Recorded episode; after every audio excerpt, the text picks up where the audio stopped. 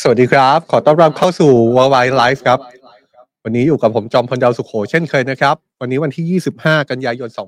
2566 เจอกันวันจันทร์ต้นสัปดาห์ครับ ข่าวสารต่างประเทศเรามาอัปเดตให้ได้ทราบกันในทุกช่องทางโซเชียลมีเดียของสำนักข่าว Today นะครับ มาอัปเดตสถานการณ์โลกที่เชื่อมโยงเชื่อมร้อยกับสิ่งที่เกิดขึ้นในประเทศไทยไม่ว่าจะเป็นผลกระทบต่อประเทศไทย หรือว่าบริบทสถานการณ์ที่จะทำให้นโยบายการต่างประเทศของไทย พลิกผันเปลี่ยนแปลงหรือดำเนินเดินหน้าไปในรูปแบบไหน คุยกันพร้อมกันแบบนี้แหละครับ 16นาฬิกา30 นาทีเจอกันจันทร์ถึงศุกร์เลยครับ ในวันนี้มีประเด็นที่อาจเรียกได้ว่าเป็นควันหลงจากการประชุมสมัชชาใหญ่แห่งสหประชาชาติที่จัดขึ้นตลอดทั้งสัปดาห์ที่แล้วยังคงมีเรื่องให้ต้องพูดคุยเรื่องให้ต้องรายงานกันหลายประเด็นเลยครับ เพราะว่ายังมีท่าทีที่ออกมาจากหลายชาติ ยกตัวอย่างก็อย่างเช่น กรณีที่รัสเซียใช้เวทีสมัชชาใหญ่ แห่งสหประชาชาติในการเปรียบเปรย โจมตี หรือบางคนอาจจะใช้คำว่าด่าทอ บรรดาชาติตะวันตกเลยนะครับ แล้วก็เปรียบเปรยว่าชาติตะวันตกเนี่ยเป็นเหมือนจักรวรรดิแห่งการโกหกเรื่องนี้เป็นเรื่องที่น่าสนใจมากเลยครับ แล้วก็อาจจะถือได้ว่าเป็นเรื่องที่ค่อนข้างเป็นอีกมุมที่สะท้อนให้เห็นถึงท่าทีของรัสเซียที่มีต่อชาติตะวันตกที่ถูกมองว่าเป็นผู้อยู่เบื้องหลังยูเครน มาโดยตลอด 19 เดือน ของสงครามนะครับขณะเดียวกันยังมีท่าทีอีกหลายชาติครับไม่ว่าจะเป็นระดับโลกก็คือเรื่องสงครามยูเครน ระดับภูมิภาค ก็ยกตัวอย่างเช่น เรื่องของคาบสมุทรเกาหลีก็ยังมีความเคลื่อนไหวความเห็นเชื่อมย้อเชื่อมร้อยกันนะครับ ขณะเดียวกัน วันนี้จะพาไปดูวิสัยทัศน์ บนเวทีสมัชชาใหญ่แห่งสหประชาชาติ ของนายกรัฐมนตรีกัมพูชา คนใหม่ จำกันได้ใช่ไหมครับ นายกรัฐมนตรีกัมพูชากับนายกรัฐมนตรีไทยเนี่ยก้าวเข้าสู่ตำแหน่งในช่วงระยะเวลาใกล้ ๆ กันเลย บุตรชายของสมเด็จฮุนเซนครับนายกรัฐมนตรีฮุนมาเน็ตก็ได้ขึ้นกล่าวสุนทรพจน์ บนเวทีสมัชชาใหญ่แห่งสหประชาชาติด้วย น่าสนใจมากเลยนะครับ เดี๋ยวเราจะมีบางช่วงบางตอนให้ฟังจากปากของนายกรัฐมนตรีกัมพูชาด้วยว่าพูดถึงสถานการณ์โลกอย่างไรวิสัยทัศน์ที่มีต่อสถานการณ์ในโลกในตอนนี้เป็นอย่างไรรวมถึง การพูดถึงประเทศกัมพูชาเองในเวทีสมัชชาใหญ่แห่งสหประชาชาติครับวันนี้ยังเป็นวันแรกด้วยนะครับที่รัฐบาลไทยประกาศวีซ่าฟรีให้กับนักท่องเที่ยวของประเทศจีน เมื่อเช้าที่ผ่านมานายกรัฐมนตรีของไทยคุณเศรษฐาทวีสินเดินทางไปที่สนามบินสุวรรณภูมิ เพื่อไปร่วมต้อนรับนักท่องเที่ยวจีนกลุ่มแรก ที่มีผลจากนโยบายวีซ่าฟรี เพื่อหวังกระตุ้นจำนวนนักท่องเที่ยวจีนให้มาเที่ยว ในประเทศไทยมากขึ้น โดยเฉพาะในช่วงนี้นะครับ เป็นช่วงเวลาที่จีนกำลังมีวันหยุดยาว ถือได้ว่าเป็นช่วงเวลาทอง ที่หลายฝ่ายคาดหวังเลยครับว่าจำนวนนักท่องเที่ยวที่มาจากประเทศจีนจะมีจำนวนพุ่งสูงขึ้นจนได้ระดับเป้าหมายที่ทางการไทยคาดหวังเอาไว้ แต่เรื่องไม่ได้ง่ายแบบนั้นสิครับ วันนี้เราจะมาเจาะลึกเรื่องนี้กันด้วยนะครับ เนื่องจากว่าสถานการณ์หลายเรื่องปัจจัยหลายอย่าง ยังคงเป็นความท้าทายต่อรัฐบาลไทยที่จะทำให้ตัวเลขนักท่องเที่ยวจีน อยู่ในเป้าหมายที่วางเอาไว้ เพราะว่าอะไรครับ เพราะว่าปัจจัยทางเศรษฐกิจเรื่องหนึ่ง ปัจจัยทางสังคม โดยเฉพาะอย่างยิ่งกรณีที่เกิดขึ้นในโลกออนไลน์ของจีนก็เป็นอีกหนึ่งเรื่องที่มีความสำคัญแล้วเราจะพูดถึงกันในวันนี้นะครับ เพราะว่าในโลกออนไลน์ของจีนมีท่าทีที่ค่อนข้างชัดเจนว่าไม่ค่อยไว้วางใจในการเดินทางมาท่องเที่ยวที่ประเทศไทยสักเท่าไหร่ด้วย เดี๋ยวเราจะมาว่ากันในประเด็นนี้นะครับ และ ไหนๆก็พูดถึงภูมิภาคเยอะแล้วครับ เราพูดถึงนายกรัฐมนตรีกัมพูชาที่ไปกล่าววิสัยทัศน์ ในเวทีสมัชชาใหญ่แห่งสหประชาชาติ เราพูดถึงนโยบายของไทยเอง ซึ่งส่งผลต่อปริมาณนักท่องเที่ยวจีนมากน้อยค่อยว่ากัน เราจะพูดถึงเศรษฐกิจลาวด้วยนะครับ สัปดาห์ที่ผ่านมามีเรื่องที่น่าสนใจมาก ๆ เลย เพราะว่ามีเรื่องทั้งการคาดการณ์ทางเศรษฐกิจปรับลด GDP ก็คืออัตราการเติบโตทางเศรษฐกิจของลาว มีเรื่องที่ออกมาพูดถึงความเสี่ยงเรื่องการขาดแคลนน้ำมันในประเทศลาวที่กลับมาอีกครั้งจำกันได้ใช่ไหมครับ เมื่อกลางปีที่แล้วเนี่ยเคยเกิดกรณีลักษณะนี้ก็คือลาวเกิดภาวะขาดแคลนน้ำมัน ตอนนี้เนี่ยคนเริ่มกลับไปจับตาอีกครั้งว่าความเสี่ยงเกิดภาวะขาดแคลนน้ำมันในประเทศลาวเกิดขึ้น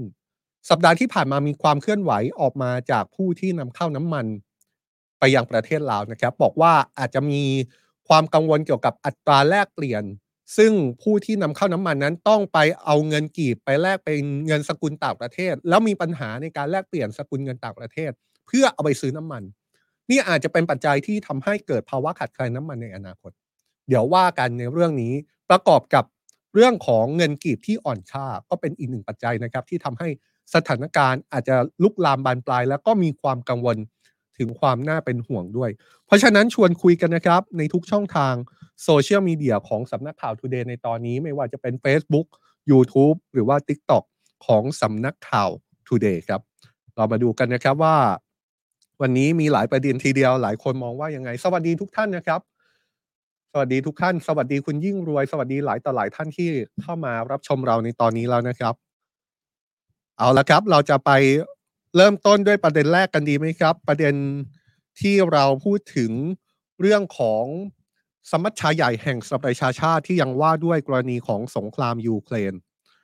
เพราะว่าล่าสุดเนี่ยเป็นกรณีที่รัฐมนตรีต่างประเทศของรัสเซีย ไปพูดบนเวทีสมัชชาใหญ่แห่งสหประชาชาติครั้งที่ 78 ซึ่งจัดขึ้นเมื่อสัปดาห์ที่แล้วนี่ครับ แล้วก็รัฐมนตรีต่างประเทศของรัสเซีย ยังคงโจมตี ชาติตะวันตกอย่างรุนแรงนะครับ โดยระบุว่าชาติตะวันตกนั้นเป็นจักรวรรดิแห่งการโกหกคำพูดนี้มาจากรัฐมนตรีต่างประเทศของรัสเซียครับนายเซอร์เกย์ลาฟรอฟกล่าวต่อที่ประชุมสมัชชาใหญ่แห่งสหประชาชาติ พร้อมชี้เลยนะครับว่า ชาติส่วนใหญ่ในโลกกำลังถูกชาติตะวันตกหลอกลวงรัฐมนตรีต่างประเทศของรัสเซียระบุว่าสหรัฐแล้วก็บรรดาชาติที่เขาเรียกว่าเป็นชาติใต้บังคับบัญชากำลังเติม เชื้อไฟความขัดแย้งที่ทำให้มนุษยชาติแบ่งเป็นฝักฝ่าย และนี่กำลังขัดขวางเป้าหมายของโลกที่มีร่วมกันครับรัฐมนตรีต่างประเทศรัสเซียชี้ว่าชาติตะวันตกกำลังผลักไสโลกให้เล่นในเกมที่ตัวเองเป็นศูนย์กลางด้วยนะครับรัฐมนตรีต่างประเทศรัสเซียยังระบุถึงข้อเสนอ 10 ข้อต่อสงครามของฝ่ายยูเครน ที่ฝ่ายยูเครนบอกว่า ข้อเสนอเหล่านี้คือพิมพ์เขียวสันติภาพรัฐมนตรีต่างประเทศรัสเซีย บอกปัดเลยครับ บอกว่าแผนที่ออกมาจากฝ่ายยูเครนเนี่ยเป็นเรื่องที่เป็นไปไม่ได้อย่างสิ้นเชิง พร้อมโจมตีบรรดาชาติตะวันตกว่ามีส่วนทำให้ข้อเสนอของสหประชาชาติไม่สามารถเดินหน้าต่อไปได้ เพราะว่าชาติตะวันตกไม่ได้ทำตามที่ตกลงกันเอาไว้ ยกตัวอย่างเช่น การยกเลิกความบาปรัสเซีย แล้วก็ยอมให้รัสเซียกลับไปใช้ระบบสวิฟซึ่งเป็นระบบการเงินสากลของโลก อีกความเคลื่อนไหวที่สืบเนื่องมาจากการประชุมสมัชชาใหญ่แห่งสหประชาชาติเมื่อสัปดาห์ที่แล้วก็คือว่ามีกรณีของประธานาธิบดีเกาหลีใต้ครับ ในยูนซอกยอนกล่าวถ้อยแถลงต่อที่ประชุมพาดพิงถึงความสัมพันธ์ระหว่างรัสเซีย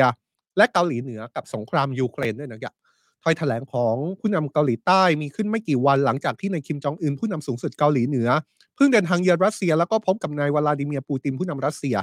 ท่ามกลางข้อกล่าวหาที่ถูกพูดถึงมาระยะหนึ่งแล้วครับว่า เกาหลีเหนือเป็นผู้จัดหาอาวุธ และก็กระสุนเพื่อช่วยเหลือประธานาธิบดีปูติน ในการทำสงครามกับยูเครน ซึ่งในการพบกันครั้งนี้ก็มีการเปิดเผยออกมาด้วยนะครับว่าผู้นำเกาหลีเหนือกับผู้นำรัสเซีย ได้หารือตกลงที่จะส่งเสริมความร่วมมือทางเศรษฐกิจแล้วก็การทหารร่วมกัน นี่เป็นสิ่งที่ทำให้ฝ่ายตะวันตกไม่ว่าจะเป็นสหรัฐหรือแม้กระทั่งชาติที่อยู่ข้างเคียงอย่างเกาหลีใต้กังวลมากเลยนะครับว่ารัสเซียอาจจะพยายามเจรจาขอซื้อกระสุน จากเกาหลีเหนือเพิ่มเติมเพื่อมาทดแทนจำนวนกระสุน ในคลังที่คาดว่าตอนนี้น่าจะลดน้อยลงไปทุกทีแล้ว ขณะที่เกาหลีเหนือก็อาจจะขอความช่วยเหลือทางเทคโนโลยีจากรัสเซีย มาใช้กับโครงการพัฒนานิวเคลียร์แล้วก็ขีปนาวุธของประเทศ ปรากฏว่าล่าสุดมีความเคลื่อนไหวผ่านเวทีสมัชชาใหญ่แห่งสหประชาชาติครับผู้นำเกาหลีใต้คนนี้แหละครับประธานาธิบดียุนซอกยอนเปิดเผย ในที่ประชุมสมัชชาใหญ่แห่งสหประชาชาติเลย บอกว่าเกาหลีใต้จะไม่ยอมนิ่งดูดายหากว่ารัสเซียให้การสนับสนุนโครงการพัฒนาขีปนาวุธของเกาหลีเหนือ เพื่อตอบแทนที่เกาหลีเหนือช่วยทำสงครามยูเครน เพราะว่านี่ถือเป็นการกระทำที่ยั่วยุโดยตรง ผู้นำเกาหลีใต้อธิบายว่าหากเกาหลีเหนือได้รับข้อมูล และเทคโนโลยีที่จำเป็นมายกระดับขีดความสามารถในการทำลายล้าง แลกกับส่งกระสุน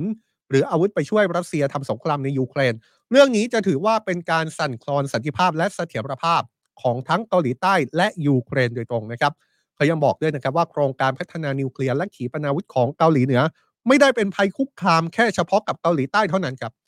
ผู้นำเกาหลีใต้บอกเลยว่านี่เป็นภัยคุกความเป็นความท้าทายที่ร้ายแรงต่อสันติภาพ ในภูมิภาคอินโดแปซิฟิกและทั่วโลก นอกจากนี้ผู้นำเกาหลีใต้ยังเสริมด้วยนะครับว่าเรื่องนี้อาจจะนำไปสู่ข้อเรียกร้องให้มีการปฏิรูปคณะมนตรีความมั่นคงแห่งสหประชาชาติ ซึ่งรัสเซียก็เป็นหนึ่งในสมาชิกถาวร เพราะสมาชิกถาวรของคณะมนตรีความมั่นคงแห่งสหประชาชาติ ถือว่าเป็นชาติที่ได้รับความไว้วางใจให้เป็นผู้พิทักษ์สันติภาพของโลก แต่ว่ารัสเซียกลับเข้าไปลุกรานอธิปไตยของประเทศอื่น แล้วก็ยังรับอาวุธ และกระสุนจากชาติที่ละเมิดมติ คณะมนตรีความมั่นคง แห่งสหประชาชาติด้วยนี่ถ้อยแถลงจากผู้นำเกาหลีใต้ พูดถึงสถานการณ์ความกังวลเรื่องความสัมพันธ์ระหว่างรัสเซียกับเกาหลีเหนือ มองทะลุไปในแง่ที่ว่าถ้ามีความร่วมมือเกิดขึ้นตามที่หลายฝ่ายตั้งข้อสังเกตจริง โดยเฉพาะอย่างยิ่ง การที่เกาหลีเหนืออาจได้มาซึ่งเทคโนโลยีในการพัฒนาขีปนาวุธ หรือโครงการนิวเคลียร์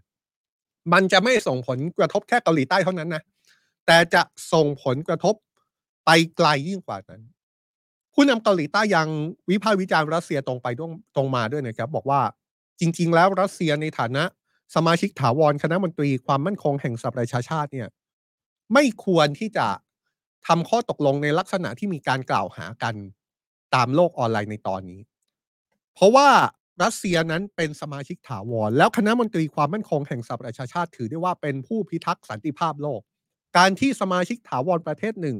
ไปร่วมมือกับชาติที่ละเมิด มติคณะมนตรีคณะคณะมนตรีความมั่นคงแห่งสหประชาชาติเนี่ยมันเป็นเรื่องที่อาจจะดูแล้วรับไม่ได้สำหรับผู้นำเกาหลีใต้นะครับ หลังจากที่ผู้นำเกาหลีใต้ มีสุนทรพจน์ในเรื่องนี้ออกมาเนี่ยล่าสุดเกาหลีเหนือก็ออกมาตอบโต้ถ้อยแถลงของประธานาธิบดีเกาหลีใต้นะครับสำนักข่าวกลางเกาหลีเหนือหรือว่า KCNA ซึ่งเป็นสื่อของรัฐบาลเกาหลีเหนือเผยแพร่รายงานออกมาในวันนี้ วิพากษ์วิจารณ์คำพูดของประธานาธิบดียูนซอกยอน ที่กล่าวต่อที่ประชุมสมัชชาใหญ่แห่งสหประชาชาติ บอกเลยครับว่าสิ่งที่ผู้นำเกาหลีใต้พูดอยู่ตามที่เห็นในภาพนี้ เป็นการใส่ร้ายเกาหลีเหนืออย่างร้ายกาจพร้อมกับกล่าวหาว่าประธานาธิบดีเกาหลีใต้ กำลังทำหน้าที่เป็นโคศกให้กับสหรัฐเกาหลีเหนือบอกว่าความสัมพันธ์ระหว่างเกาหลีเหนือกับรัสเซียเป็นเรื่องปกติธรรมดาที่ประเทศเพื่อนบ้าน จะรักษาความสัมพันธ์ที่ใกล้ชิดระหว่างกันเอาไว้ และก็ไม่ได้มีเหตุผลอะไรที่จะต้องทำในสิ่งที่ถูกกล่าวหา เกาหลีเหนือยังบอกด้วยนะครับว่านโยบายต่างประเทศของเกาหลีเหนือจะไม่ผูกติดกับสิ่งใด ๆ ทั้งสิ้น เกาหลีเหนือจะรักษาความสัมพันธ์ฉันมิตร และสารต่อความร่วมมือกับประเทศเพื่อนบ้านใกล้ชิดให้แข็งแกร่งมากขึ้นต่อไปนี่ครับ นี่คือท่าทีที่บอกได้ว่าเป็นท่าทีที่ออกมาเป็นควันหลงจากที่ประชุมสมัชชาใหญ่แห่งสหประชาชาตินะครับ ขออภัยทุกคนนะครับ ถ้าผมหันมองแล้วมันไม่ตรงกับภาพ เพราะว่าทีวีมันอยู่คนละฝั่งกันนะครับ แต่ไม่เป็นไรครับ นี่เป็นท่าทีที่ออกมาแล้วก็อาจจะบอกได้ว่าเป็นควันหลงจริง ๆ นะครับ เป็นควันหลงจากที่ประชุมสมัชชาใหญ่แห่งสหประชาชาติที่ยังร้อนแรงแล้วสะท้อนภาพหนึ่งที่เห็นชัดเจนมากเลยครับ ภาพที่ชี้ให้เห็นว่า สถานการณ์ที่เกิดขึ้นในตอนนี้เนี่ยเราพูดถึงเรื่องใหญ่ที่ว่าเป็นเรื่องของสงครามยูเครน ซึ่งเป็นเรื่องใหญ่ระดับโลก แม้ในปัจจุบันสงครามยูเครนจะยืดเยื้อ แม้ในปัจจุบันสงครามยูเครนอาจมองว่าเป็นเรื่องที่ไกล แต่จริง ๆ แล้วมันใกล้กว่าที่คิดนะครับ สิ่งที่เห็นได้จากกรณีนี้เห็นชัดเจนครับ ว่าสงครามยูเครนทำให้เกิดสถานการณ์ ความตึงเครียดขยับเข้ามาในคาบสมุทรเกาหลี อย่างมาก นี่คือสิ่งที่เกิดขึ้นนะครับ ทีนี้มาดูความเคลื่อนไหวอื่น ๆ ที่อาจเกี่ยวข้องกับสงครามยูเครนบ้างนะครับไปดูกันที่ความเคลื่อนไหวจากสหรัฐก่อนก็ได้ครับ เมื่อสุดสัปดาห์ที่ผ่านมามีสื่ออเมริกันหลายสำนัก ทั้ง NBC News Washington Post แล้วก็ Wall Street Journal รายงานตรงกันเลยนะครับ โดยอ้างแหล่งข่าวระดับสูงในรัฐบาลหลายคน ที่ระบุว่าประธานาธิบดีโจไบเดนได้ตัดสินใจที่จะเปิดทางให้ฝ่ายบริหาร จัดส่งขีปนาวุธพิสัยไกลขั้นสูง ที่เรียกว่า ATACMS ไปให้กับยูเครนตามคำขอของประธานาธิบดีวโลดิเมียเซเลนสกี้ผู้นำของยูเครนจำกันได้ใช่ไหมครับสองสามสัปดาห์ก่อนหน้านี้เนี่ย เราเคยพูดถึงระบบขีปนาวุธพิสัยไกลขั้นสูงอันเนี้ยแล้วเราบอกว่าตอนนั้นเนี่ยมีสมาชิกวุฒิสภาจากพรรครีพับลิกัน ฝ่ายตรงข้ามของประธานาธิบดีไบเดนบางคนที่ถูกมองว่าเป็นสายเหี่ยว ออกมาเสนอให้รัฐบาลสหรัฐ ส่งระบบขีปนาวุธพิสัยที่ไกลขึ้น ไกลกว่าที่เคยส่งมาให้กับยูเครนไปช่วยต่อสู้กับรัสเซียในสงครามยูเครน ในตอนนั้นเราพูดถึงระบบขีปนาวุธนี้แหละครับ ล่าสุดข่าวที่ออกมาก็คือรายงานจากสื่ออเมริกันหลายสำนักบอกว่า ประธานาธิบดีโจไบเดนไฟเขียว ให้ส่งระบบขีปนาวุธพิสัยไกลนี้ให้กับยูเครนแล้วนะครับ แหล่งข่าวบอกว่าประธานาธิบดีไบเดนรับปากเรื่องนี้กับประธานาธิบดีเซเลนสกี้ของยูเครนไปแล้วนะครับ เมื่อตอนที่ทั้งสองพบกันที่ทำเนียบขาว เมื่อวันพฤหัสบดีที่ผ่านมา บอกว่าจะส่งขีปนาวุธชนิดนี้ก็คือขีปนาวุธ ATACMS ไปให้ยูเครนจำนวนเล็กน้อยในอีกไม่กี่สัปดาห์ข้างหน้าครับนี่เป็นอีกหนึ่งความเคลื่อนไหวสำคัญที่ต้องจับตานะครับ เพราะว่าขีปนาวุธชนิดนี้เนี่ยที่บอกว่าเป็นพิสัยที่ไกลกว่าที่เคยส่งให้ยูเครนเนี่ย มันมีพิสัยประมาณ 300 กิโลเมตรครับ เป็นขีปนาวุธพิสัยไกลที่ยูเครนร้องขอให้สหรัฐส่งให้หลายครั้งแล้วนะครับ เพราะว่ามันสามารถยิงทะลวงเข้าไปในดินแดนที่รัสเซียกำลังยึดครองในยูเครนได้เลยยูเครนก็เลยต้องการนำขีปนาวุธปนาวุธชนิดนี้มาใช้ในการโจมตีฐานทัพเครือข่ายรถไฟที่อยู่ลึกเข้าไปในดินแดนที่รัสเซียยึดครองอยู่ครับ เพื่อทำลายเส้นทางขนส่งสเสบียงอาวุธของรัสเซีย แต่ว่าที่ผ่านมาสหรัฐนั้นบ่ายเบี่ยงที่จะส่งขีปนาวุธชนิดนี้มาโดยตลอดนะครับ การที่มีกระแสข่าวหลุดออกมาว่าสหรัฐนั้นยอมตกลงที่จะส่งขีปนาวุธ ATA CMS ให้กับยูเครนเนี่ยนะครับคงจะต้องเป็นเรื่องที่ต้องตั้งคำถามต่อไปว่า นี่จะเป็นเรื่องที่ทำให้ฝ่ายยูเครนกลับมาได้เปรียบหรือว่ามีศักยภาพในปฏิบัติการสู้กลับหรือไม่ เพราะว่าก่อนหน้านี้เนี่ยก็เพิ่งมีรายงานว่ายูเครนใช้ขีปนาวุธพิสัยไกล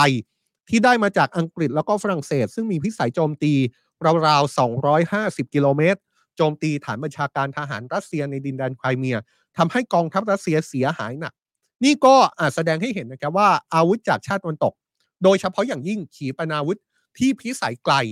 ยังมีบทบาทสำคัญต่อยูเครนในสนามรบอย่างมากนะครับ อย่างไรก็ตามเรื่องการส่งขีปนาวุธนี้ ให้กับยูเครนยังไม่มีการยืนยัน ยังเป็นทางการมาจากทางการสหรัฐนะครับ ซึ่งมีผู้สื่อข่าวไปถามกระทรวงกลาโหมของสหรัฐเรื่องนี้ด้วย แล้วก็ได้ตอบออกมาว่ายังไม่มีอะไรที่จะพูดถึงเกี่ยวกับขีปนาวุธ ATA CMS ขณะเดียวกันครับ ประธานาธิบดีวโลดิเมียเซเลนสกี้ก็ถูกถามถึงเรื่องนี้เหมือนกันนะครับ ระหว่างที่เขากำลังเยือนอยู่ที่แคนาดา ก็ไม่มีคำตอบอะไรชัดเจนออกมาเหมือนกัน ผู้นำยูเครนบอกกับผู้สื่อข่าวเพียงว่าสหรัฐเป็นผู้จัดหารายใหญ่ที่สุดของยูเครนและเขาก็ได้หารือ กับประธานาธิบดีไบเดนเกี่ยวกับอาวุธหลายชนิดหลายรูปแบบ ไม่ว่าจะเป็นอาวุธพิสัยกลายปืนใหญ่กระสุนปืนใหญ่ หรือแม้แต่ระบบป้องกันภัยทางอากาศ ถึงแม้ว่าจะไม่มีการยืนยันเรื่องนี้ แต่ก็มีการเปิดเผยออกมาจากทางการสหรัฐนะครับ ว่าสหรัฐจะมอบความช่วยเหลือทางการทหารให้กับยูเครน เพิ่มเติมอีก 325 ล้านดอลลาร์ท่ามกลางเสียงค้านจากสมาชิกในสภาที่แตกออกเป็นสองฝั่ง โดยเฉพาะสสรีพับลิกันบางคนที่ไม่เห็นด้วย กับการที่รัฐบาลเอาเงินภาษีประชาชนไปทุ่มให้กับยูเครนจำนวนมหาศาล นับพันพันล้านดอลลาร์แล้วจนถึงตอนนี้นี่แหละครับ นี่ก็คือสิ่งที่เราเคยเล่าย้อนเล่าย้อนไปเมื่อสองสัปดาห์ก่อนนะครับว่า ตอนนี้ในการเมืองอเมริกันเกิดภาวะที่เสียงแตกโดยเฉพาะอย่างยิ่งในพรรคที่เป็นฝ่ายตรงข้ามของประธานาธิบดีโจไบเดนในมุมหนึ่ง สมาชิกพรรครีพับลิกันจำนวนไม่น้อยเลยนะครับ มองว่าความช่วยเหลือที่สหรัฐมอบให้กับยูเครน มอบให้ไปแล้วจำนวนมหาศาลนี่คือภาระ ทางงบประมาณที่รัฐบาลสหรัฐต้องจ่ายให้กับยูเครน แต่ก็อย่างที่บอกเมื่อตอนต้นอีกเช่นกันครับว่า ข้อเสนอที่จะจัดส่งขีปนาวุธพิสัยไกลที่เรารายงานในตอนนี้เนี่ยข้อเสนอหนึ่งก็มาจากสมาชิกของพรรครีพับลิกันที่ถูกมองว่าเป็นสายเหี่ยวเองนี่แหละครับที่มองว่าสหรัฐควรส่งระบบขีปนาวุธพิสัยไกลที่เราว่ากันนี้ ATACMS เนี่ยให้กับยูเครนได้แล้ว เพื่อที่จะช่วยยูเครนในการต่อสู้กับรัสเซีย โดยเฉพาะอย่างยิ่ง การโจมตีในพื้นที่ที่ลึกเข้าไป ที่เป็นพื้นที่ของยูเครน แต่ว่ารัสเซียนั้นยังถือครองเป็นส่วนหนึ่งอยู่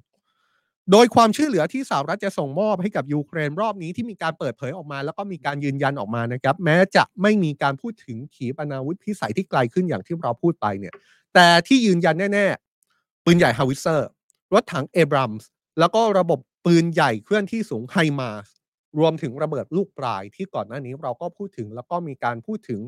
ความเหมาะสมในการใช้งานเรื่องของระเบิดลูกปลายเหมือนกันว่า มีความเหมาะสมหรือไม่ในการใช้งานในพื้นที่สงครามแบบนี้นะครับ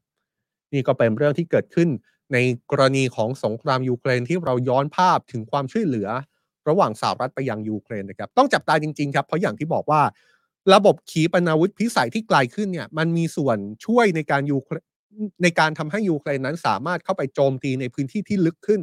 ที่รัสเซียถือครองอยู่ แต่ว่าก่อนหน้านี้ก็มีความกังวลในช่วงเวลาที่ผ่านมาที่ชี้ว่า การที่ยูเครนได้ขีปนาวุธพิสัยที่ไกลขึ้นเนี่ย มันจะไกลจนกระทั่งเลยเถิด ยิงขีปนาวุธข้ามพรมแดนไปตกในผืนแผ่นดินของรัสเซียหรือไม่ นี่คือจุดเปราะบาง นี่คือเส้นแดงที่ชาติวันตกไม่ต้องการให้ยูเครนทำและยูเครนก็สัญญามาตลอดนะครับว่า จะไม่ใช้ขีปนาวุธของชาติวันตก จะไม่ใช้อาวุธเครื่องกระสุนของชาติตะวันตก ยิงจนเลยเถิด ข้ามพรมแดนไปถึงผืนแผ่นดินของรัสเซีย ต้องจับตาดูกันต่อยาวๆนะครับ ภาพที่เกิดขึ้นในช่วงเวลาที่ผ่านมาเนี่ยเราเห็นพลวัตของสถานการณ์สงครามยูเครนค่อนข้างมากทีเดียว แล้วก็เราก็น่าจะได้เห็นพลวัตของสถานการณ์ หลังจากนี้ในช่วงเวลาที่ทุกอย่างกำลังเข้าสู่ช่วงของฤดูหนาว เอาละครับ นี่คือสถานการณ์สงครามยูเครน ที่เป็นผลสืบเนื่อง แล้วก็เป็นเรื่องที่ถูกพูดถึงตลอดสัปดาห์ที่ผ่านมา ไม่ว่าจะเป็นนกลไกทางการทูตกลไกทางการเมืองที่เกิดขึ้นนะครับ ทีนี้เรายังอยู่กับควันหลงจากการประชุมสมัชชาใหญ่ แห่งสหประชาชาติ แต่ว่าจะชิปออกมาจากสงครามยูเครนมาถึงประเด็นที่อยู่รอบบ้านเรามากนะครับ ในช่วงสัปดาห์ที่ผ่านมาเมื่อพูดถึงการประชุมสมัชชาใหญ่แห่งสหประชาชาติ และถ้าทุกคนติดตาม World Wide Life มาตลอดเนี่ยสิ่งหนึ่ง ที่เรารายงานอย่างใกล้ชิดก็คือภารกิจของนายกรัฐมนตรีของไทยครับภารกิจของคุณเศรษฐาทวีสินที่เดินทางไปร่วมประชุมสมัชชาใหญ่ แห่งสหประชาชาติ ได้มีโอกาสขึ้นกล่าวสุนทรพจน์ในหลายเวทีรวมทั้งเวทีที่เป็นเวทีสมัชชาใหญ่แห่งสหประชาชาติ เมื่อไม่กี่วันก่อนด้วยนะครับ ซึ่งถ้าใครอยากติดตามเนี่ยไปดูได้ใน YouTube ของสำนักข่าวทูเดย์นะครับ เราแปลคำต่อคำวิสัยทัศน์ จากสุนทรพจน์ของนายกรัฐมนตรีเศรษฐาทวีสินแต่ในช่วงเวลาไล่เลี่ยกันครับ ในขณะที่คุณเศรษฐาเดินทางไปสมัชชาใหญ่แห่งสหประชาชาติ ในฐานะการเดินทางเยือนต่างประเทศครั้งแรก แล้วก็ไปที่เวทีของสหประชาชาติเป็นครั้งแรกเนี่ยนะครับอีกคนที่ไปพูดบนเวทีสหประชาชาติในฐานะผู้นำคนใหม่ เช่นกันก็คือนายกรัฐมนตรีของกัมพูชาครับฮุนมาเน็ตซึ่งเป็นบุตรชายของสมเด็จฮุนเซนนะครับ วันนี้เราจะพาไปดูวิสัยทัศน์ของ ประเทศเพื่อนบ้านครับผ่านวิสัยทัศน์ของนายกรัฐมนตรีฮุนมาเน็ตที่ได้ขึ้นกล่าว บนเวทีสมัชชาใหญ่แห่งสหประชาชาติ ในฐานะนายกรัฐมนตรีเป็นครั้งแรกเหมือนกับนายกรัฐมนตรีของไทยเลยครับ ผู้นำกัมพูชาขึ้นกล่าวเมื่อวันศุกร์ที่ผ่านมานะครับให้ความสำคัญกับความท้าทายของโลกในหลากหลายด้าน โดยย้ำถึงเป้าหมายของกัมพูชาต่อวาระการพัฒนาที่ยั่งยืนของสหประชาชาติ ไปจนถึงเรื่องในประเทศกัมพูชาเอง เดี๋ยวเรา คัดเฉพาะประเด็นน่าสนใจประเด็นที่สำคัญมาเล่าให้ฟังกันแล้วกันนะครับ เพราะว่าในเวทีสุนทรพจน์นี้เนี่ยแต่ละชาติจะได้เวลาประมาณ 15 นาที เพราะฉะนั้นเนี่ยจะเป็นสุนทรพจน์ที่ค่อนข้างยาว เราคัดบางส่วนที่น่าสนใจให้ฟังก็แล้วกัน อันดับแรกเลยครับ นายกรัฐมนตรีกัมพูชา ได้แสดงวิสัยทัศน์ต่อสถานการณ์โลกครับ ชี้ให้เห็นถึงภาวะในปัจจุบันที่มีการแข่งขันกันของมหาอำนาจ รวมถึงกรณีสงครามในยูเครนด้วย โดยนายกรัฐมนตรีกัมพูชาระบุว่าสงครามในยูเครนที่ยกระดับขึ้น เรื่อยๆ ถือได้ว่าเป็นทิศทางที่เลวร้าย และวิกฤตดังกล่าว สะท้อนให้เห็นว่าประชาคมนานาชาติ ขาดซึ่งความไว้เนื้อเชื่อใจ ความมั่นใจ รวมถึงขาดซึ่งการยึดมั่น ในความสัมพันธ์พหุภาคีของชาติสมาชิกสหประชาชาติเอง ผู้นำกัมพูชาชี้นะครับว่าการแข่งขันระหว่างมหาอำนาจส่งผลต่อเป้าหมาย การพัฒนาอย่างยั่งยืนของสหประชาชาติครับ และในตอนนี้จำเป็นต้องรื้อฟื้นยุทธศาสตร์ความมั่นคงว่าด้วยระเบียบโลกที่ยึดหลักนิติรัฐ ซึ่งทุกชาติต้องเคารพกฎหมายระหว่างประเทศทำเนียมปฏิบัติ และหลักการตามกฎบัตรสหประชาชาติ ผู้นำกัมพูชาชี้เลยนะครับว่าตัวเขาเองเชื่อว่าทุกประเทศต้องจับมือกันเพื่อป้องกัน ไม่ให้ความขัดแย้งบานปลายไปมากกว่านี้ ผู้นำกัมพูชายืนยันครับ ว่าจะสนับสนุนกระบวนการสันติภาพพันกลไกต่างๆ ก่อนจะชี้ถึงนโยบายการต่างประเทศของกัมพูชาที่เขาอธิบาย ต่อเวทีสมัชชาใหญ่แห่งสหประชาชาติ โดยย้ำว่ากัมพูชาจะเน้นนโยบายที่สะท้อนถึงการเป็นประเทศเอกราช ที่มีอิสระในการกำหนดทิศทางของตัวเอง การดำเนินนโยบายการต่างประเทศที่เป็นกลาง ยึดหลักนิติรัฐการเคารพซึ่งกันและกันอย่างเท่าเทียม สนับสนุนผลประโยชน์แห่งชาติ และเสริมสร้างความสัมพันธ์กับมิตรประเทศ ตรงนี้สำคัญนะครับต้องไฮไลท์เลยเพราะว่าผู้นำกัมพูชาย้ำว่ากัมพูชายังคงยืนหยัด ต่อต้านภัยคุกคาม หรือว่าการใช้อำนาจเหนือความสัมพันธ์ระหว่างประเทศ รวมถึงการแทรกแซงกิจการภายใน หรือว่าการกดขี่ชาติเอกราชอื่น ๆ โดยทางการกัมพูชาจะไม่อนุญาตให้กองทัพต่างชาติชาติใดก็ตาม เข้าไปตั้งฐานทัพในดินแดน ซึ่งนี่คือสิ่งที่ชัดเจนที่กัมพูชาระบุเอาไว้ในรัฐธรรมนูญผู้นำกัมพูชายังระบุด้วยนะครับว่ากัมพูชาจะไม่อนุญาตให้ประเทศใด หรือว่ากลุ่มใดใช้ดินแดนเพื่อต่อต้านประเทศอื่น และกัมพูชาจะพยายามเสริมสร้างความสัมพันธ์ที่ดีกับทุกชาติทั่วโลก ผ่านความสัมพันธ์ทวิภาคี ผ่านความสัมพันธ์ภูมิภาค หรือว่ากลไกระดับโลก เพื่อยืนหยัดในสันติภาพ เสถียรภาพ ความมั่นคง แล้วก็การพัฒนาอย่างยั่งยืนต่อไปด้วย ตรงนี้ที่ต้องบอกว่าไฮไลท์ครับ เพราะว่าอะไรครับ เพราะว่าก่อนหน้านี้ถ้าเราย้อนความกลับไปเนี่ยกัมพูชาเป็นอีกหนึ่งประเทศที่ถูกตั้งข้อสังเกตจากบางฝ่าย โดยเฉพาะอย่างยิ่งชาติตะวันตก ถึงการเข้าไปมีอิทธิพลของจีนในกัมพูชานะครับข้อสังเกตที่ว่าก็มีเรื่องหนึ่งที่เป็นเรื่องใหญ่ แล้วก็เป็นเรื่องที่เป็นประเด็นความมั่นคงที่เราเคยหยิบยกมาพูดถึง เป็นกรณีที่ทางการไทยก็ต้องพิจารณาไม่มากก็น้อยครับก็คือกรณีที่มีการพูดถึงว่ากัมพูชาเปิดทางให้จีนเข้ามาพัฒนาท่าเรือที่เรียกว่าท่าเรือเรียม แล้วท่าเรือที่ว่าเนี่ยมันจะเป็นท่าเรือเชิงพาณิชย์ หรือว่าจะเป็นท่าเรือที่ถูกออกแบบสำหรับการเป็นฐานทัพเรือกันแน่ นี่เป็นข้อสังเกตนะครับ ซึ่งทางการกัมพูชาปฏิเสธมาโดยตลอดและการพูดบนเวทีสมัชชาใหญ่แห่งสหประชาชาติ ของนายกรัฐมนตรีคนใหม่ของกัมพูชา ก็เป็นอีกครั้งกับที่นายกรัฐมนตรีกัมพูชาออกมาปฏิเสธ ข้อกล่าวหาที่เกิดขึ้น ถึงการพูดถึงท่าเรือเรียม ว่านี่เป็นฐานทัพของประเทศจีนหรือเปล่า ยืนยันเลยว่ากัมพูชาเป็นประเทศเอกราช จะไม่ยอมให้กองทัพของชาติใด เข้าไปตั้งฐานทัพในประเทศกัมพูชา จะไม่ยอมให้ชาติใด ใช้ดินแดนของตัวเองในการโจมตีประเทศอื่นๆนอกจากนี้ผู้นำกัมพูชายังพูดถึงการเมืองในประเทศด้วยนะครับ หลังเพิ่งมีการเลือกตั้งเมื่อเดือนกรกฎาคมที่ผ่านมา การเลือกตั้งครั้งนี้ถูกหลายฝ่ายตั้งข้อสังเกตเรื่องความโปร่งใส แล้วก็การสกัดฝ่ายตรงข้ามทางการเมือง ไม่ให้มีบทบาทเป็นคู่แข่งในสนามเลือกตั้ง ผู้นำกัมพูชาใช้โอกาสการพูดในเวทีสมัชชาใหญ่แห่งสหประชาชาติ ยืนยันครับ ว่าการเลือกตั้งครั้งล่าสุดในกัมพูชา เป็นไปอย่างโปร่งใสและก็ยุติธรรม เราอยากให้ทุกคนฟังเสียงของนายกกัมพูชา ท่อนนี้ไปพร้อมๆกันในการยืนยันว่าการเลือกตั้งกัมพูชาโปร่งใสนายกรัฐมนตรีกัมพูชาพูด democratic เป็นภาษา building process has steadily advanced. In July of this year, Cambodia successfully held general elections with 18 political parties contesting. Over 8.2 million people casted their ballots, a turnout rate of 84.59%. This is the highest since UN supervised election in 1993 and a clear indication of our people's greater political maturity and enthusiasm in exercising their democratic rights.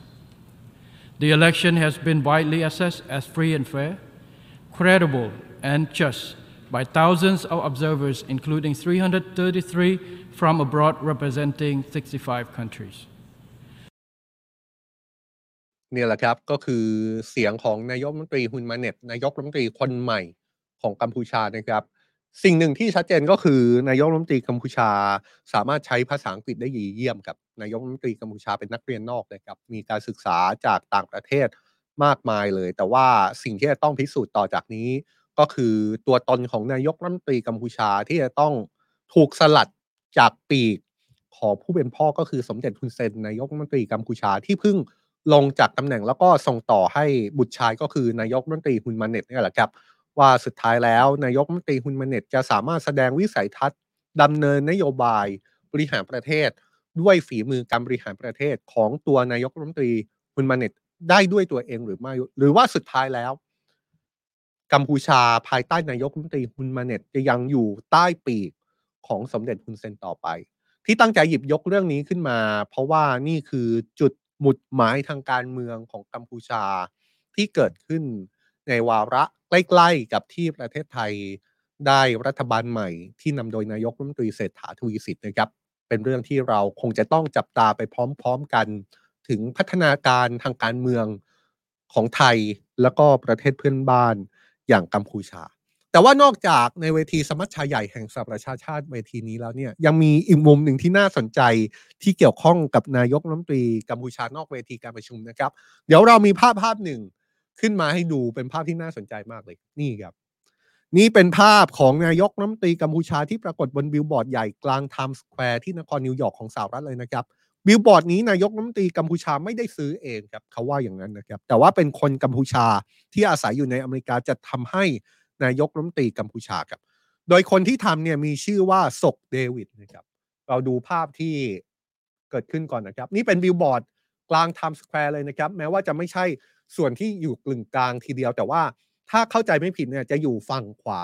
ของบิลบอร์ดที่เป็นบิลบอร์ดสูงที่ตั้งอยู่ใจกลางไทม์สแควร์ครับ แต่ก็ถือได้ว่าตั้งอยู่กลางไทม์สแควร์อยู่ดีนะครับ ข้อความใหญ่ๆเนี่ยก็คือ congratulation ก็คือแสดงความยินดีกับนายกรัฐมนตรีฮุนมาเน็ตนะครับ เข้าใจว่าภาพที่อยู่ตรงกลางเนี่ยคือโลโก้ของพรรคประชาชนกัมพูชานะครับ ก็เป็นพรรคการเมืองของ ฮุนมาเน็ตแล้วก็สมเด็จทุนเซนนายกรัฐมนตรีกัมพูชานี่เองนะครับ ก็เป็นการแสดงความยินดีต่อนายกรัฐมนตรีกัมพูชา โดยระบุว่าคนที่ซื้อบิลบอร์ดนี้คือคนกัมพูชาที่อยู่ในอเมริกาครับที่มีชื่อว่าซกเดวิดซกเดวิดเปิดเผยว่าที่ตั้งใจทำบิลบอร์ดนี้ เพราะว่าต้องการแสดงออกถึงความรักชาติ รวมถึงแสดงออกว่า เขาเนี่ยยอมรับในตัวของนายฮุนมาเน็ตนายกรัฐมนตรีคนใหม่ของกัมพูชา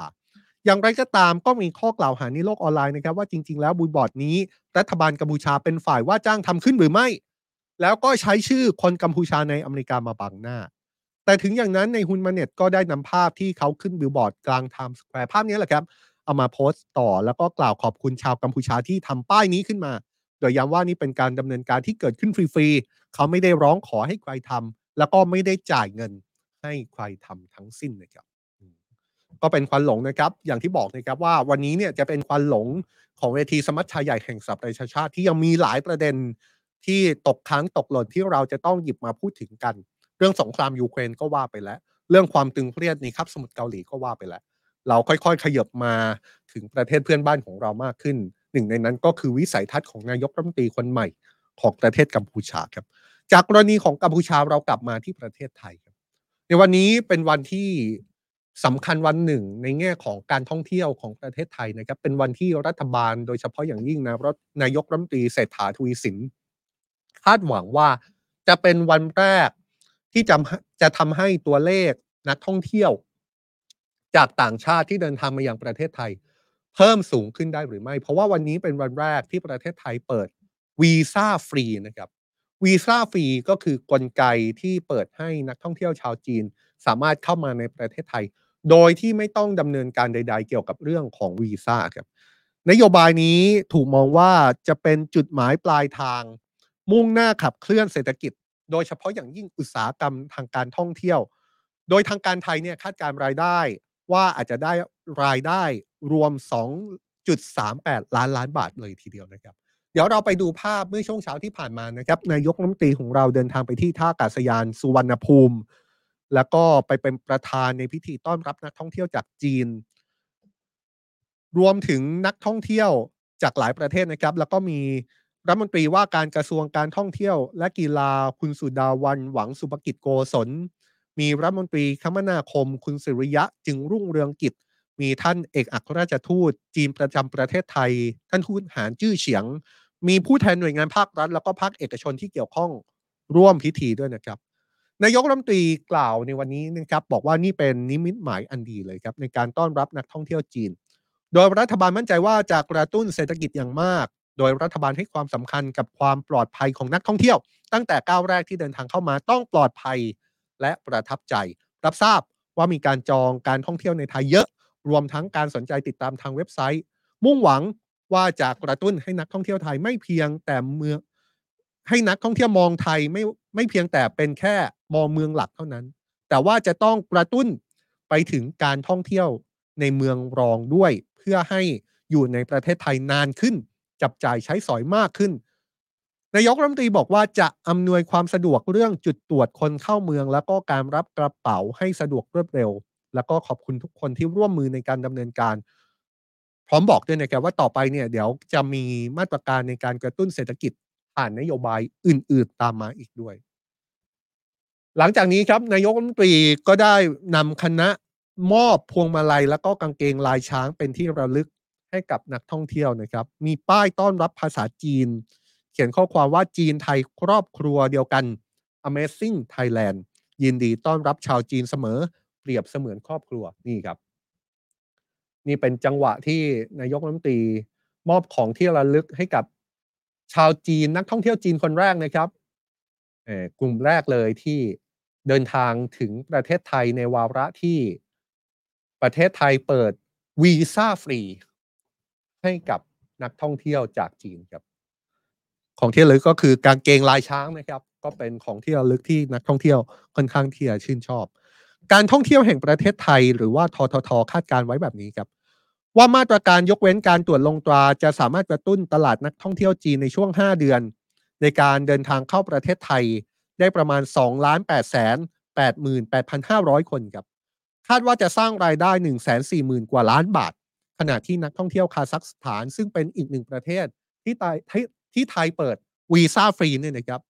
ททท.คาดการณ์ว่าในช่วง 5 เดือนเนี่ยนักท่องเที่ยวคาซัคสถานจะมีจำนวนประมาณ 129,485 คน สร้างรายได้ 7,930 ล้านบาท รัฐบาลเชื่อมั่นว่ามาตรการนี้จะช่วยคลี่คลายข้อจำกัดในการเดินทางของนักท่องเที่ยว ทั้งในเรื่องระยะเวลาและก็ค่าใช้จ่าย ส่งผลให้นักท่องเที่ยวตัดสินใจเดินทางมาเที่ยวประเทศไทยมากขึ้นง่ายขึ้น โดยเฉพาะกลุ่มครอบครัว กลุ่มทัวร์แล้วก็กลุ่ม incentive ประกอบกับช่วงเวลาดำเนินมาตรการถือว่าเป็นช่วงเหมาะสม ครอบคลุมช่วงนี้แหละครับ Golden Week ที่นักท่องเที่ยวชาวจีนออกเดินทางท่องเที่ยวต่อเนื่อง รวมถึงช่วงปีใหม่ ซึ่งจะยิ่งช่วยผลักดันสู่เป้าหมายภาพรวมอุตสาหกรรมการท่องเที่ยวที่ตั้งเอาไว้ของปี 2566 ที่ตั้งเอาไว้ถึงจำนวนนักท่องเที่ยวต่างชาติ 25-30 ล้านคน สร้างรายได้จากตลาดต่างประเทศให้กลับมาในอัตราร้อยละ 80 ของปี 2562 อยู่ที่1ล้าน5แสนล้านบาทพร้อมมุ่งเป้าสู่เป้าหมายรายได้รวม2ล้าน 3แสน8หมื่นล้านบาทด้วย จริง ๆ แล้วเรื่องนี้เราพูดคุยกันเมื่อวันศุกร์ไปแล้วนะครับ เราพูดคุยกับรองศาสตราจารย์ดรอัจพิสาวานิชซึ่งเป็นที่ปรึกษาบริษัท Intelligent Research Consultant หรือว่า IRC จำกัด อาจารย์เนี่ยในฐานะที่มองเรื่องการค้าการลงทุนต่างประเทศนะครับมองว่ายังไงนโยบายนี้ประเทศไทย ก็น่าจะได้ประโยชน์ทางเศรษฐกิจ เป็นนโยบายที่กระตุ้นภาคการท่องเที่ยว โดยเฉพาะนักท่องเที่ยวจากจีนให้มาที่ประเทศไทย อย่างแน่นอนครับแต่ว่าอาจารย์ก็มีข้อสังเกตรวมถึงข้อเสนอนะครับ ว่ารัฐบาลควรมีมาตรการในการคัดกรองตรวจสอบแล้วก็ติดตามนักท่องเที่ยวเข้ามา เพราะว่ามีความเสี่ยงเรื่องทุนจีนสีเทา ทั้งในภาคการเกษตร แล้วก็ภาคบริการ มีเรื่องของการอุ้มบุญอาชญากรรมต่างๆ และเสริมว่าควรให้ความสำคัญกับนักท่องเที่ยวมาเลเซียและอินเดียด้วย เพราะที่จีนตอนนี้มีปัญหาเศรษฐกิจ จึงอาจจะทำให้นักท่องเที่ยวไม่เดินทางท่องเที่ยวกัน ก็พูดง่ายๆเลยครับว่าก็คงจะต้องดูแลภาคส่วนอื่น ๆ ด้วย ซึ่งเมื่อสัปดาห์ที่แล้วนายกรัฐมนตรีก็ยืนยันนะครับว่า เรื่องความมั่นคงเนี่ยเป็นเรื่องที่ฝ่ายความมั่นคงดูแลอยู่แล้ว แล้วก็ดูแลอย่างเข้มงวดทีเดียว ขณะเดียวกัน ก็พูดถึงการท่องเที่ยวนักท่องเที่ยวจากประเทศอื่น ๆ อาจารย์อัดนะเน้นเลยนะครับว่ามาเลเซียแล้วก็อินเดียเนี่ยเป็นอีกสองชาติที่น่าจะต้องให้ความสำคัญ แล้วก็น่าจะมีบทบาท ในการกระตุ้นภาคการท่องเที่ยว ซึ่งจะนำไปสู่การกระตุ้นภาคเศรษฐกิจของประเทศไทยนะครับ แต่ทีนี้ถ้าย้อนกลับไปกรณีของนักท่องเที่ยวจีนเนี่ยนะครับแม้ว่านโยบายจะมีรัฐบาลจะมีนโยบายในการเปิดวีซ่าฟรี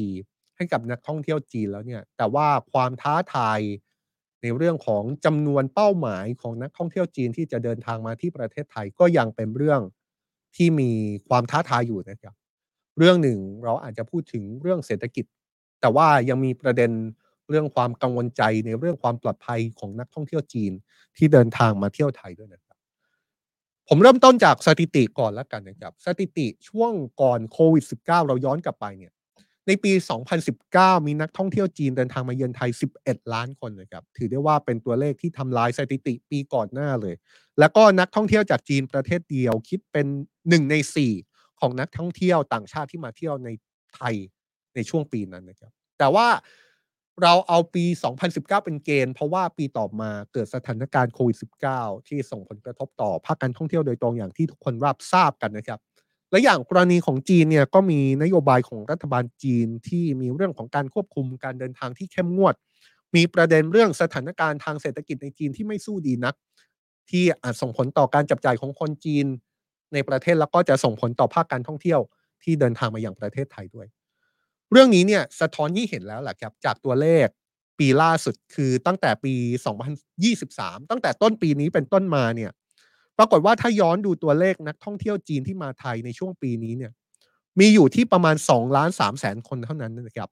ซึ่งนี่ก็น่าจะเป็นเหตุผลหลักที่รัฐบาลไทย ภายใต้การนำของนายกรัฐมนตรีเศรษฐาทวีสิน เดินหน้านโยบายวีซ่าฟรีต่อนักท่องเที่ยวจีนแล้วก็คาซัคสถาน มีผลในวันนี้ถือได้ว่าเป็นนโยบายแรก ๆ ที่ออกมาจากรัฐบาลของคุณเศรษฐาเลยนะครับ แล้วก็เป็นภาพที่เราเห็นเมื่อสักครู่ก็คือนายกรัฐมนตรีก็เดินทางไปรับนักท่องเที่ยวจีนด้วยตัวเองที่สนามบินสุวรรณภูมิ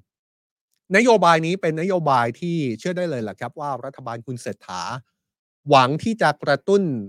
จำนวนนักท่องเที่ยวจีนในช่วง 3 เดือนสุดท้ายของปีนี้ โดยเฉพาะอย่างยิ่งในช่วง 3 เดือนเนี่ยมีหลายช่วงที่เป็นระยะหวังผล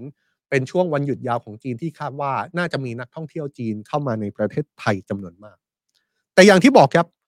มาตรการในการกระตุ้นนั้นยังมีความท้าทายอยู่อีกหลายเรื่อง เรื่องหนึ่งก็คือเรื่องเศรษฐกิจในประเทศจีนที่อาจจะส่งผลทำให้คนจีนตัดสินใจยากขึ้นในการเดินทางมาเที่ยวต่างประเทศ โดยเฉพาะประเทศไทย แต่ว่าอีกสิ่งหนึ่งที่ไทยกำลังเผชิญในตอนนี้ เป็นเรื่องที่ชาวจีนกำลังกังวลมากในการเดินทางเยือนไทยครับ เป็นผลจากการที่มีข่าวในโลกออนไลน์ที่กล่าวหาว่าไทยเป็นประเทศที่อันตราย ต้องย้ำครับว่าเรื่องนี้เป็นเรื่องที่ปรากฏจริงในโลกออนไลน์ของจีนนะครับ แล้วก็เป็นเทรนด์ที่โลกออนไลน์จีนกำลังตั้งคำถามมาสักระยะหนึ่งแล้วย้อนกลับไปเนี่ย น่าจะเริ่มมีการตั้งคำถาม ตั้งแต่ช่วงเดือนมีนาคมเป็นอย่างน้อยแล้วนะครับ ว่าประเทศไทยหรือภาพรวมก็คือภูมิภาคเอเชียตะวันออกเฉียงใต้ มีความปลอดภัยสำหรับคนจีนในการเดินทางมาท่องเที่ยวหรือไม่ ชาวจีนบางคนถึงกับเอ่ยปากเลยครับว่าเขากลัวที่จะมาเที่ยวในแถบนี้ เพราะว่ากลัวมาแล้วจะไม่ได้กลับประเทศ เรื่องนี้เป็นประเด็นถึงขั้นสถานเอกอัครราชทูตไทยประจำกรุงปักกิ่งต้องออกแถลงการยืนยันนะครับ ว่าที่ผ่านมาทางการไทยมีมาตรการดูแลนักท่องเที่ยว และให้ความมั่นใจว่าการมาท่องเที่ยวไทยเป็นเรื่องที่ปลอดภัย เรื่องนี้ต้นสายปลายเหตุไม่ใช่เรื่องอะไรหรอกครับ เป็นกรณีที่เกิดขึ้น จากเรื่องทุนจีนสีเทา แก๊งอาชญากร call center แก๊งหลอกลวงออนไลน์ที่ปรากฏเป็นเครือข่ายอาชญากรที่หลายกลุ่ม เชื่อมโยงกับชาวจีน แต่ว่าจำนวนมากตั้งฐาน อยู่ในประเทศไทยหรือแม้แต่ประเทศเพื่อนบ้านในแถบเอเชียตะวันออกเฉียงใต้นะครับ ซึ่งก็อย่างที่บอกครับเรื่องนี้ส่งผลกระทบโดยรวมเลยนะครับ ไม่ใช่แค่ประเทศไทยเท่านั้น แต่ยังรวมถึงภูมิภาคเอเชียตะวันออกเฉียงใต้ เช่นกัมพูชาครับกลายเป็นว่าตอนนี้เนี่ยกัมพูชาก็ได้รับผลกระทบต่อภาคธุรกิจท่องเที่ยว จากความกังวลของคนจีนที่กลัวการเดินทางไปเที่ยวกัมพูชาเหมือนกันนะครับ ดังนั้นเนี่ยมันก็เลยส่งผลเป็นลูกโซ่เลยครับ ส่งผลต่อภาคการท่องเที่ยวของไทย ที่แม้ว่าจะมีนโยบายที่ออกมากระตุ้นให้นักท่องเที่ยวจีนมาเที่ยวไทยเนี่ยก็ยังมีความกังวลในเรื่องนี้ที่จะต้องไปจัดการอยู่ ประเทศพื่อนบ้านก็มีกรณีความกังวล จนทำให้นักท่องเที่ยวชาวจีนต้องคิดหนักขึ้นในการเดินทางไปเที่ยวประเทศเพื่อนบ้านของไทยด้วย นอกจากนี้ความกังวลนี้แหละครับ ยังส่งผลในประเทศจีนเองด้วยนะครับ โดยเฉพาะธุรกิจที่เป็นธุรกิจกรุ๊ปทัวร์จัดทริป ต่างประเทศให้กับคนจีน ในการเดินทางมาเที่ยวไทย หรือแม้แต่ประเทศในเอเชียตะวันออกเฉียงใต้ ไปดูสถิติตรงนี้เนี่ยก่อนหน้านี้ในช่วงโควิด -19 เนี่ยส่วนแบ่งการท่องเที่ยวของคนจีนผ่านบริษัททัวร์จีนพบว่าคนจีนเดินทางไปเที่ยวต่างประเทศมากถึงกว่า 40%นะครับ เกือบครึ่งหนึ่งเลย ทีนี้พอเกิดสถานการณ์โควิด ก็อย่างที่เรารับทราบกัน สถานการณ์ภาพรวมการท่องเที่ยวแทบจะเป็นศูนย์ แต่ว่าพอหลังโควิดแล้วเนี่ย ดูหลาย ๆ อย่างก็มีความคาดหวังว่าจะฟื้นคืนกลับมา แต่ก็มาเจอกับความท้าทายเรื่องความกังวลเกี่ยวกับความปลอดภัยในการไปเที่ยวต่างประเทศอีก เรื่องนี้เนี่ยทำให้ผู้ที่อยู่ในแวดวงการท่องเที่ยวคนหนึ่งก็คือแกรี่โบเวอร์แมนผู้อำนวยการบริษัท Check-in Asia ซึ่งเป็นบริษัทที่ปรึกษาด้านการท่องเที่ยว ชี้เลยนะครับว่าคงต้องใช้เวลาอีกสักระยะ เพื่อให้คนจีนกลับไปเที่ยวต่างประเทศอีกครั้ง โดยเฉพาะการพูดถึงเรื่องการฉ้อโกงออนไลน์ที่เกิดขึ้น อย่างไรก็ตามความกังวลเกี่ยวกับการเที่ยวต่างประเทศของคนจีนทำให้การท่องเที่ยวในประเทศกลับมาบูมนะครับเมื่อเป็นเช่นนี้สิ่งที่เห็นได้ชัดก็คือบริษัททัวร์ในจีนก็ต้องปรับตัวจากการวางทริป ไปเที่ยวต่างประเทศเนี่ยก็เปลี่ยนเป็นการวางทริปเที่ยวในประเทศมากขึ้น โดยเฉพาะในช่วงนี้ที่เป็นช่วงวันหยุดยาวนี่ก็คือความท้าทายแหละครับ แม้ว่านโยบายของรัฐบาลจะมีความพยายามในการกระตุ้นให้นักท่องเที่ยวจีน เดินทางมาเที่ยวประเทศไทย แต่ว่ามีความท้าทายหลายอย่าง อีกจริง ๆ นะครับ ที่จะต้องค่อยๆดำเนินนโยบายต่อไป เพื่อทำให้ตัวเลขการท่องเที่ยว กลับมาเป็นตัวเลขที่สำคัญอีกครั้ง เพราะอย่าลืมนะครับ ว่าตัวเลขเศรษฐกิจของไทย เครื่องยนต์หนึ่งที่สำคัญ มาจากเครื่องยนต์เกี่ยวกับการท่องเที่ยวเนี่ยแหละครับแต่สิ่งหนึ่งที่ต้องดำเนินการควบคู่กันไปนะครับ ก็คือกรณีเกี่ยวกับสิ่งที่อาจจะมาแล้วส่งผลกระทบต่อความมั่นคงของไทยแก๊งอาชญากรภัยความมั่นคง ธุรกิจต่างๆ ที่เป็นธุรกิจสีเทา หรือว่าอาจจะเป็นธุรกิจที่ส่งผลกระทบแย่งงานแย่งอาชีพของคนไทย อันนี้ก็ต้องเป็นอีกเรื่องที่ต้องจับตาถึงการดำเนินนโยบายของรัฐบาล คุณเศรษฐาทวีสินนะครับ เรายังมีอีกประเด็นหนึ่งนะครับ เป็นประเด็นที่น่าสนใจจริง ๆ แล้วก็อยากเป็นประเด็นที่ชวนคิดชวนคุยกันต่อ เป็นประเด็นเพื่อนบ้านครับ เป็นประเด็นที่เกิดขึ้นในประเทศลาว ล่าสุดสำนักข่าวซินหัว สื่อของทางการจีนเนี่ยนะครับรายงานว่าธนาคารเพื่อการพัฒนาเอเชีย หรือว่า ADB ปรับลดตัวเลขคาดการณ์การเติบโตของเศรษฐกิจลาวในปี 2023 จากร้อยละ 4 ในเดือนเมษายน ไปเหลือร้อยละ 3.7 เนื่องด้วยผลกระทบจากอุทกภัยในช่วงไม่นานนี้ รวมถึงแรงกดดันทางเศรษฐกิจมหาภาพ อันเกิดจากหนี้สาธารณะที่ไม่ยั่งยืน และสกุลเงินกีบลาวที่อ่อนค่า รายงานฉบับล่าสุดนี้ ธนาคารเพื่อการพัฒนาเอเชียเผยแพร่เมื่อสัปดาห์ที่แล้วครับก็คือเมื่อวันพุธที่ 20 กันยายน คาดการว่าเศรษฐกิจลาวจะยังคงเติบโตร้อยละ 4 ในปี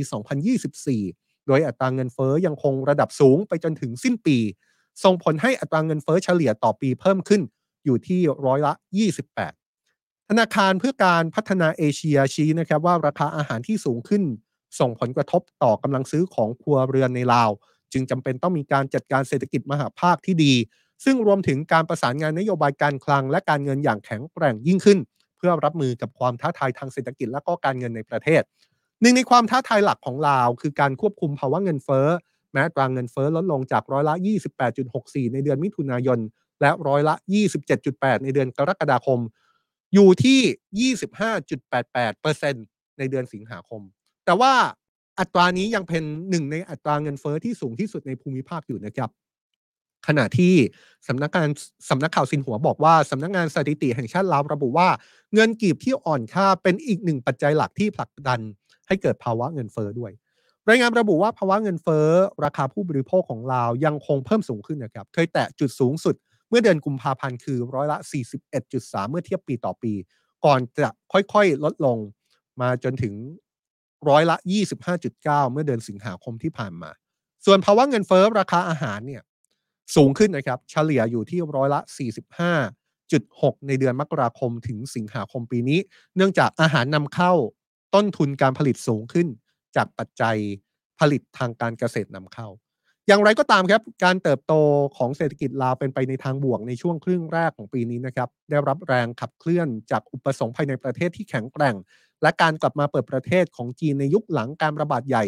ของโควิด -19 ADB ระบุว่าการท่องเที่ยวที่กำลังฟื้นตัวเนี่ยภาคการบริการที่มีความยืดหยุ่น การแลกเปลี่ยนการเงินในภูมิภาค แล้วก็สภาพทางการเงินที่ดีขึ้น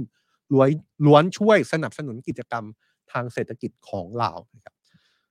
รายงานจากสื่อท้องถิ่นของลาวเนี่ยมีการพูดถึงการประเมินจากธนาคารโลกหรือว่าเบอร์แบงค์ที่ออกมาล่าสุดเป็นช่วงของเดือนมิถุนายน ถึงเดือนกรกฎาคม ที่ผ่านมาด้วยนะครับ มีความกังวลถึงภาวะเงินเฟ้อที่พุ่งสูงเช่นกัน แล้วก็มีความพยายามของทางการลาวที่บอกว่าในตอนนี้รัฐบาลกำลังออกนโยบายหลายต่อหลายนโยบาย เพื่อจัดการกับอัตราเงินเฟ้อรวมถึงการทำให้อัตราแลกเปลี่ยนทางการเงินมีเสถียรภาพมากขึ้น ซึ่งนี่จะเป็นนโยบายที่อาจจะมีส่วนช่วยในเรื่องของอัตราเงินเฟ้อนะครับ นอกจากนี้ยังมีนโยบายที่เกี่ยวข้องกับการกระตุ้น การผลิตในประเทศนะครับ กระตุ้นให้นักท่องเที่ยวเดินทางไปเที่ยวที่ประเทศลาวมากขึ้น รวมถึงการมีมาตรการที่เข้มงวดเกี่ยวกับสินค้านำเข้าในประเทศ โดยเฉพาะอย่างยิ่งสินค้าที่สามารถผลิตได้เองในประเทศ ขณะเดียวกันยังมีเรื่องของอัตราแลกแลกเปลี่ยน แล้วก็เรื่องของการลงทุนจากต่างประเทศด้วยนะครับอัตราเงินเฟ้อในประเทศลาวเป็นเรื่องที่เราพูดถึงมาตั้งแต่ช่วงปีที่แล้วแล้วแหละครับ แล้วเรื่องหนึ่งที่สะท้อนให้เห็นภาพชัดเจนที่สุด เป็นผลสืบเนื่องมาจากเรื่องของอัตราเงินเฟ้อนั้น เป็นเรื่องของพลังงานนะครับ เป็นเรื่องของน้ำมันนะครับ เพราะว่าน้ำมันที่ใช้ในลาวนั้นจำนวนไม่น้อยเลยครับ เป็นน้ำมันที่มาจากการนำเข้า เมื่อลาวต้องนำเข้าน้ำมัน ก็จะต้องมีการแลกเปลี่ยนเงินสกุลของลาวก็คือเงินกีบ เป็นเงินสกุลต่างประเทศ เพื่อเอาเงินสกุลต่างประเทศ ไปซื้อน้ำมันจากต่างประเทศเข้ามาขายในประเทศลาวทีนี้ปัญหาก็คือเงินกีบอ่อนค่าใช่ไหมครับ เงินกีบอ่อนค่ามีค่าน้อยลง ก็เป็นผลเป็นลูกโซ่ จนเกิดภาวะขาดแคลนน้ำมันที่เคยเป็นภาพที่เกิดขึ้นเมื่อปีที่แล้ว ภาพเหล่านั้นมีความกังวลอีกครั้งครับ ว่าอาจจะเกิดขึ้นในปีนี้หรือไม่ เพราะว่าเมื่อสัปดาห์ที่แล้วเนี่ยมีสถานการณ์ ที่ดูแล้วก็อาจจะค่อนข้างปั่นป่วนเหมือนกันนะครับ สื่อในลาวรายงานอ้างเอกสารของบริษัท PTT ลาว เป็นบริษัทลูกของบริษัทปตทน้ำมัน และการค้าปลีก หรือว่า PTT OR ในสสสปปลาวครับ เอกสารที่ว่านี้ที่ปรากฏในจอเนี่ยนะครับสื่อลาวระบุว่าเป็นประกาศแจ้งเตือนเรื่องสถานการณ์น้ำมันผลจากปัญหาเงินตราต่างประเทศ ที่จะนำไปใช้ซื้อน้ำมันเพื่อนำมาขายปลีกในลาว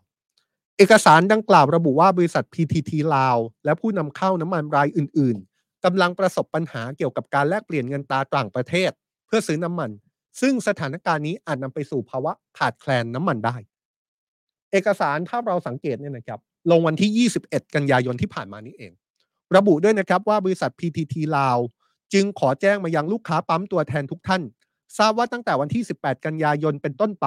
บริษัท PTT ลาวจำเป็นต้องจำกัดการสั่งซื้อน้ำมันดีเซล เบนซิน และเบนซินพิเศษ เพื่อเป็นการบริหารน้ำมันให้ลูกค้า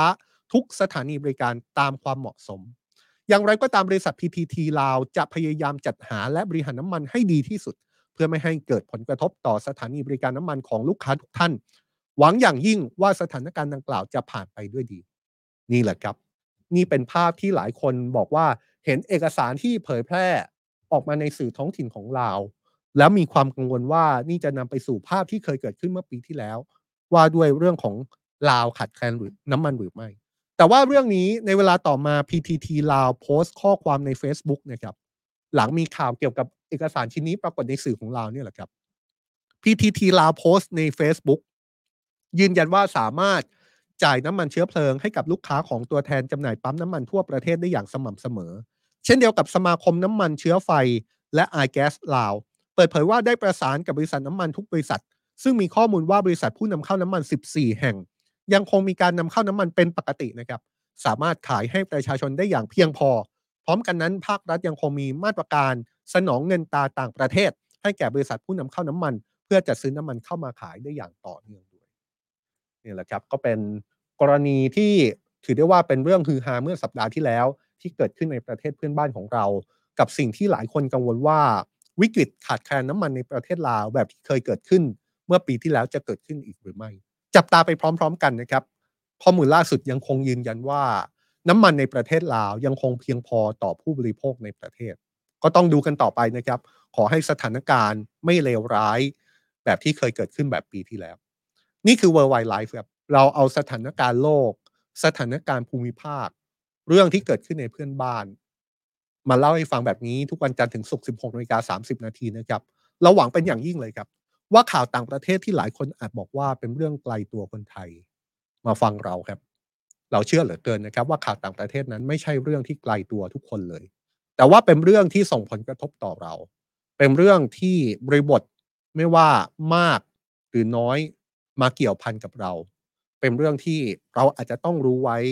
เพื่อคาดการณ์สถานการณ์ที่เกิดขึ้นในอนาคต เพราะโลกเชื่อมกันหมดแล้วครับ โลกเชื่อมกันหมดแล้ว สงครามที่เกิดขึ้นอีกฝากโลก ส่งผลกระทบต่ออีกฝากโลกหนึ่ง อย่างปฏิเสธไม่ได้ ยังไม่รวมถึงสถานการณ์ความตึงเครียดที่เกิดขึ้นในภูมิภาคเราเองนะครับ เจอกันต่อเย็นนี้ในช่วงเย็นนะครับ เย็นนี้ข่าวสำคัญในประเทศกับ Today Live หนีไม่พ้น เรื่องที่เกิดขึ้นเมื่อช่วงเช้าที่ผ่านมา สั่นสะเทือนสิ่งที่อาจจะเป็นเรื่องของกระบวนการยุติธรรม